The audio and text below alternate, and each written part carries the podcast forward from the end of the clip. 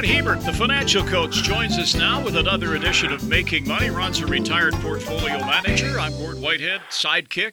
Known Ron for a long time. We talk about investing all the time, and, and this one, I, I boy, I'm telling you, I'm, I'm sitting back and I'm, you know, I'm almost ready to fasten my seatbelt in my chair here, because this just to me opens up such a can of worms right now, Ron. And this is about investing in climate risk, and it's a big topic and it's one, and it doesn't matter where you stand. You know, we talk about all the division in the country right now, and not just in our country, all over the world. One of the most divisive issues to me is the talk about climate. Because you got the people over there and you got the people over there. And never the twain shall meet and they name call and they they, they, they just go absolutely off the deep end. You cannot question anything it seems. You can't be skeptical. You just can't be you can't have a serious conversation about this. But as an investor, you know, I know that there was a big furor because uh, someone at the university said that, for example, climate change could create opportunities in agriculture in Canada. And of course, uh, all the cl- climate musketeers crawled all over him. And, and uh, last I heard, he lost his position at the university because of, of those statements. Well, you can't have a conversation about climate and investing unless you talk about consequences. And that's what we're going to do today. We're going to talk about climate as something we've never had to take seriously before now, and we're having to do so. And this is going to have this legislation and the direction we're going is going to have massive consequences on the markets, on how you invest. And you need to understand what's going on, and you need to have a strategy going into this, or frankly, you're going to get run over. You have to know what's going on.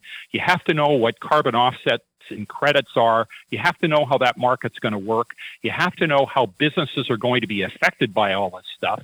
And you have to get a strategy. And so that's why we're going to talk about this show uh, during this show. And of course, we might go a little long winded and get into some detail, but there's a lot to chew here. And investors need to be paying attention. So, what's coming? Where do we start? Well, there's two things. First of all, it looks like a combination of government legislation and institutional demand will force companies to A, disclose their environmental risks in their annual reports and their prospectuses. And of course, when they do that, then you have the other side of the equation, the banks and the insurance companies, if you have a lot of environmental risk, as they call it, you're doing a lot of polluting, especially with CO2. Uh, banks and insurance companies are not going to lend you money. They're not going to insure you if you're a big polluter. And so investors need to be aware that th- these topics were brought up by Canada's former uh, head of the central bank, Mark Carney.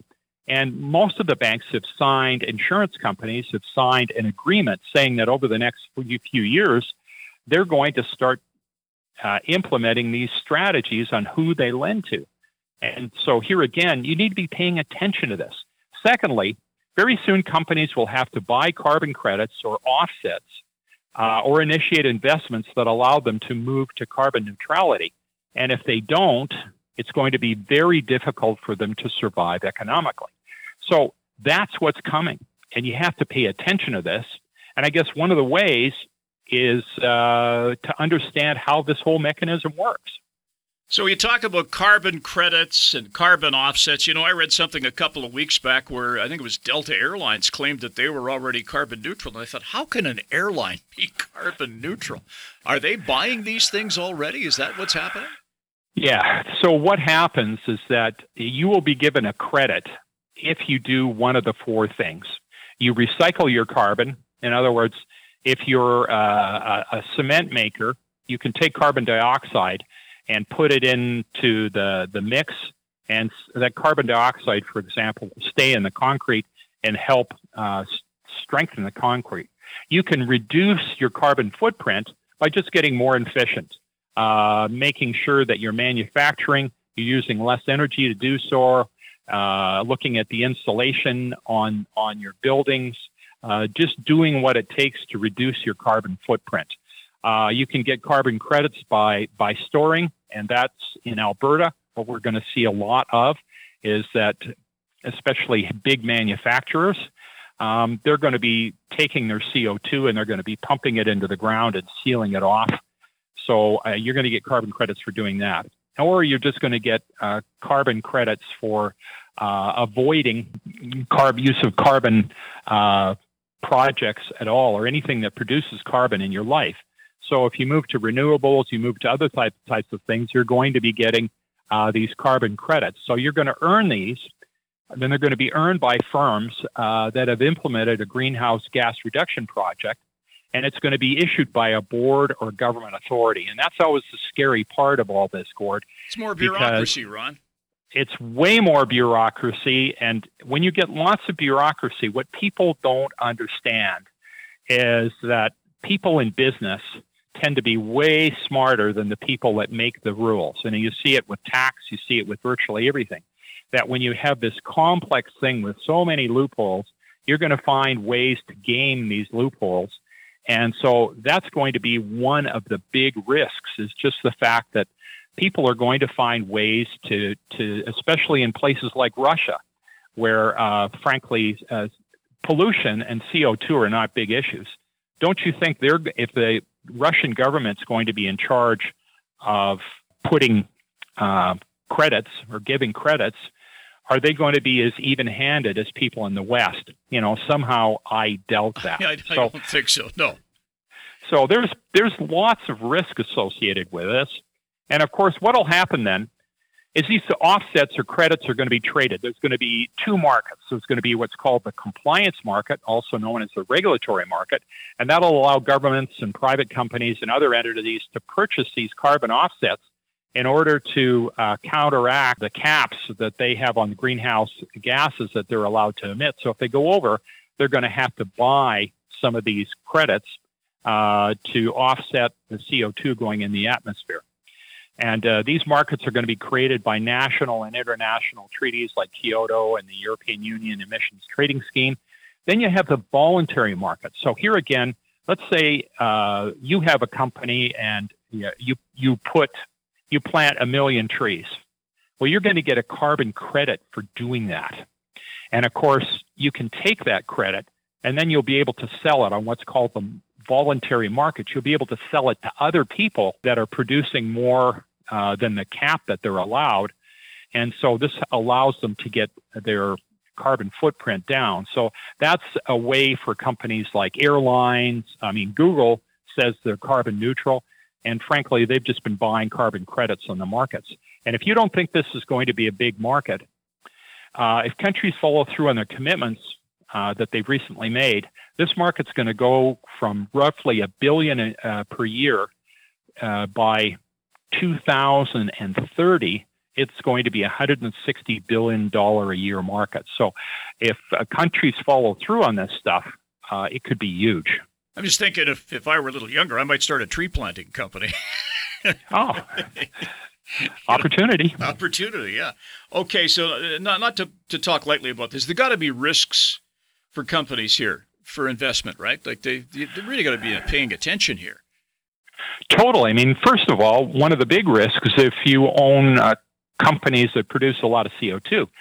Industries that are particularly affected are going to include cement, chemical companies, steel producers, electric utilities, heavy industry, airlines, auto manufacturers, fossil fuel producers, agriculture. And the cost to mitigate CO2 globally are estimated at this. Now sit down, put a cold rag on your head, $140 trillion. When I saw that number, I, I, was sitting, I read that and I thought, now wait a minute, what's the total GDP of the world? is, is it that high? I don't know. I think it. I think it's pretty close to the total GDP of the entire world. Yeah, that, that's a staggering number. And uh, so, if you're a large producer of CO2 a lot of these costs of A, buying carbon credits or offsets, and B, making your business so it's compliant by 2050, this is going to be very, very expensive for you. So if you own these companies, you want to be particularly uh, aware of how this is going to affect their bottom line going forward. So now, if companies don't reduce or, or, or, offset, what happens?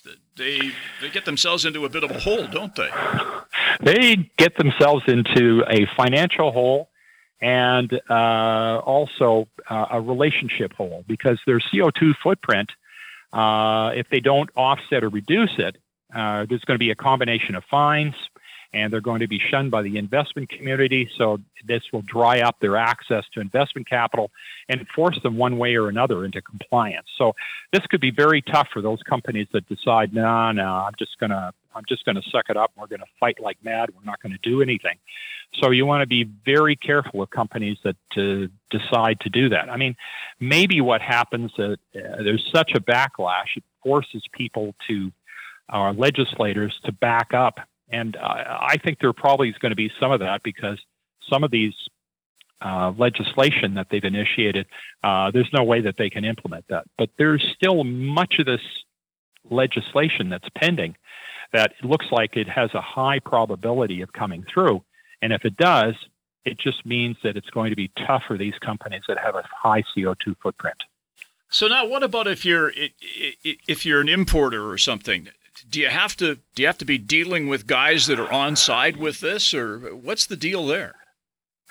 Well, from what I've been reading, is that we're going to end up having carbon audits for most major companies, uh, whether you're foreign or domestic. So, if you want to import energy from one company or you want to export a product, you're going to have to have an audit that will uh, tell purchasers and investors what your carbon footprint is to produce that product. And if you have a high carbon footprint and you're not buying um, uh, carbon offsets, and you want to import that into Europe or you want to import it in the United States or Canada, what they're talking about is is levying a tax. So one way or the other, if you're not taxed in your own country, uh, you're going to be taxed. Uh, there's going to be a levy on bringing that product over here. So, you know, it, it's going to, even for countries that you you might be thinking, well, maybe I'll just invest in some Chinese country, companies or some Taiwanese or some Thai or Vietnamese. Well, it's going to affect these guys too.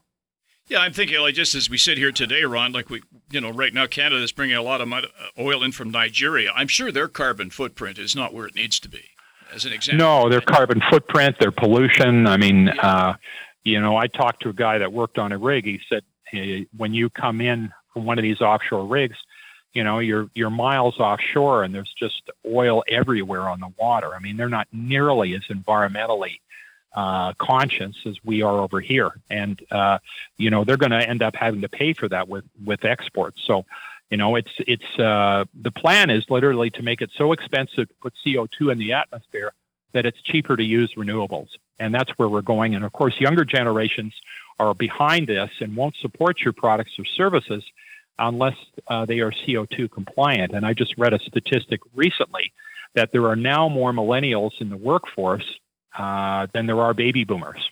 So these guys are taking hold of the economic reins. And as we move further and further, Gord, into the sunset, it's going to be these younger generations that are driving this, and they are very focused on it. Well, hopefully they have the answers, that, that, that, and hopefully they have a plan that works. So, uh, not, like I say, not to be skeptical, but will poor nations go along with this, or are they going to get stuck in a between a rock and a hard place? Well, that's part of the investment uncertainty because at the COP26 uh, conference in Scotland, uh, it was viewed as a failure because uh, wealthy nations were unwilling to live up to their financial commitments to help poorer countries fund CO2 reduction strategies. And poorer countries came back and said they're not willing to commit to hard deadlines to reduce coal fired electrical plants. So, you know, you're having poorer countries say you're not living up to your commitments and we can't afford to live up to ours. So are they going to end up banding together and uh, trading with each other? And so we end up in a bipolar, uh, uh, dysfunctional world. And uh, those countries that will go renewable uh, won't deal with them. You know, there's some big investment implications as, as some of these things come down the, the pipeline, and it could be a bumpy transition. I mean, legislatively, like I say, wealthier countries are not living up to their commitments, neither are poor countries. And of course, you know, we, we talked about last uh, couple weeks ago about the just the transition. California, Texas, Ontario are three places where the transition renewables has been, frankly, a complete circus, and it's led to high prices, brownouts, rationing, businesses not being able to shut down or, or, to operate or manufacture things because they just didn't have the base power to do so. And of course, you know, there is no consistent strategy, which means that, you know, we're going to have economic ups and downs. And as an investor, you need to be prepared for, for lots of volatility because we've got no serious plans. So this is causing shortages and stagflation, right? Like it's this is causing shortages. It's causing stagflation. Uh, it's uh, it's going to affect everyone everywhere. Uh, companies that uh, don't reduce their carbon footprint are going to be uh, hurt by the market. Companies that can reduce or eliminate their carbon footprint are going to be rewarded, and and frankly, uh, this is an era in the next 20 years we're going to see massive change. And of course, we'll keep you posted on this, but carbon credits could be the next big investment opportunity. And uh, I'm just starting to look into ways that to play that, and we'll talk about uh, how to invest in that in a future show. And this, you know, just to sort of finalize here, Ron, this is going to affect everybody, all of us, right? All of us, everywhere, all the time. And yeah. uh, to reach net zero, this is not something where you can say, well, I'll just hide in a corner. Things are going to get more expensive. Uh, businesses are going to have to close. Businesses are going to have to spend a lot of money on this stuff. And as an investor, you need to be prepared to understand. And as Gretzky used to say, I, I, I tried not to play my, place myself where the puck was uh, I wanted to place myself where the puck was going to be. And if you're an investor, you have to understand economically where this stuff is going, no matter what the rhetoric about you, you, you know, they don't want to talk about the finances behind all this stuff. But as an investor, if you're not paying attention to it, uh, it could dramatically reflect your lifestyle and uh, your your financial integrity going forward. Well, you threw out that number, $140 trillion. And I think I've made this analogy once before, seeing a, a, television show that talked about a million seconds is 33 days, and a billion seconds is 11 years, or whatever it is. And a trillion seconds, there were mastodons walking on the earth. $140 trillion to make this transition. I, I can't even conceive of that. No, and, and uh, like I say, there's no real long term plan to take the money and help us get there. There's, it's it's it's like taking band aids and and putting them on a balloon that's got a, a hundred puncture holes in in it. Uh, it just is not going to address the issue. And of course, you know, over time, uh, they're going to come up with more uh, more plans, and it's going to be less helter skelter than it is now. I'm not a conspiracy theorist by any stretch of the imagination. There's a lot but, of smart people out there working on this. I guess that's what we have to hope for. Hopefully, a lot of smart people that aren't necessarily in government. yeah. Oh, I I think that's uh, that's a very good point, Gord. But you know, I mean, this this is going to be a rocky uh, transition because uh, nobody's following uh, a set of new rules. Everybody's winging it and uh, making things up as they go along. And until, until we get that coherent strategy, this could be a bumpy ride, especially for companies that are that are big polluters. So, uh, caveat emptor. All right, there you go. Climate and investing. You really got to pay attention here, folks. Watch the waters; they can get a little choppy from time to time. We're back next week with another edition of Making Money. Remember, if you have a show suggestion or if you want us to flesh something out that we touched on today, maybe, and there's certainly the ability to do that, uh, send us a note to letsmakemoney.ca or through cfcw.com. Uh, Ron will take the time to answer your question uh, if it comes via email, and we'll touch upon it in upcoming episodes. We're back again next week with another edition of Making Money. On behalf of the financial coach Ron Hebert, I'm Gord Whitehead. Thanks for joining us. The information presented is derived from sources believed to be reliable. This material is presented for information purposes only and does not constitute investment advice. Before acting on any investment information, a person should seek advice from an investment professional. The presenters may or may not hold positions in the securities discussed on this show and will not be responsible for any losses sustained from acting on this information.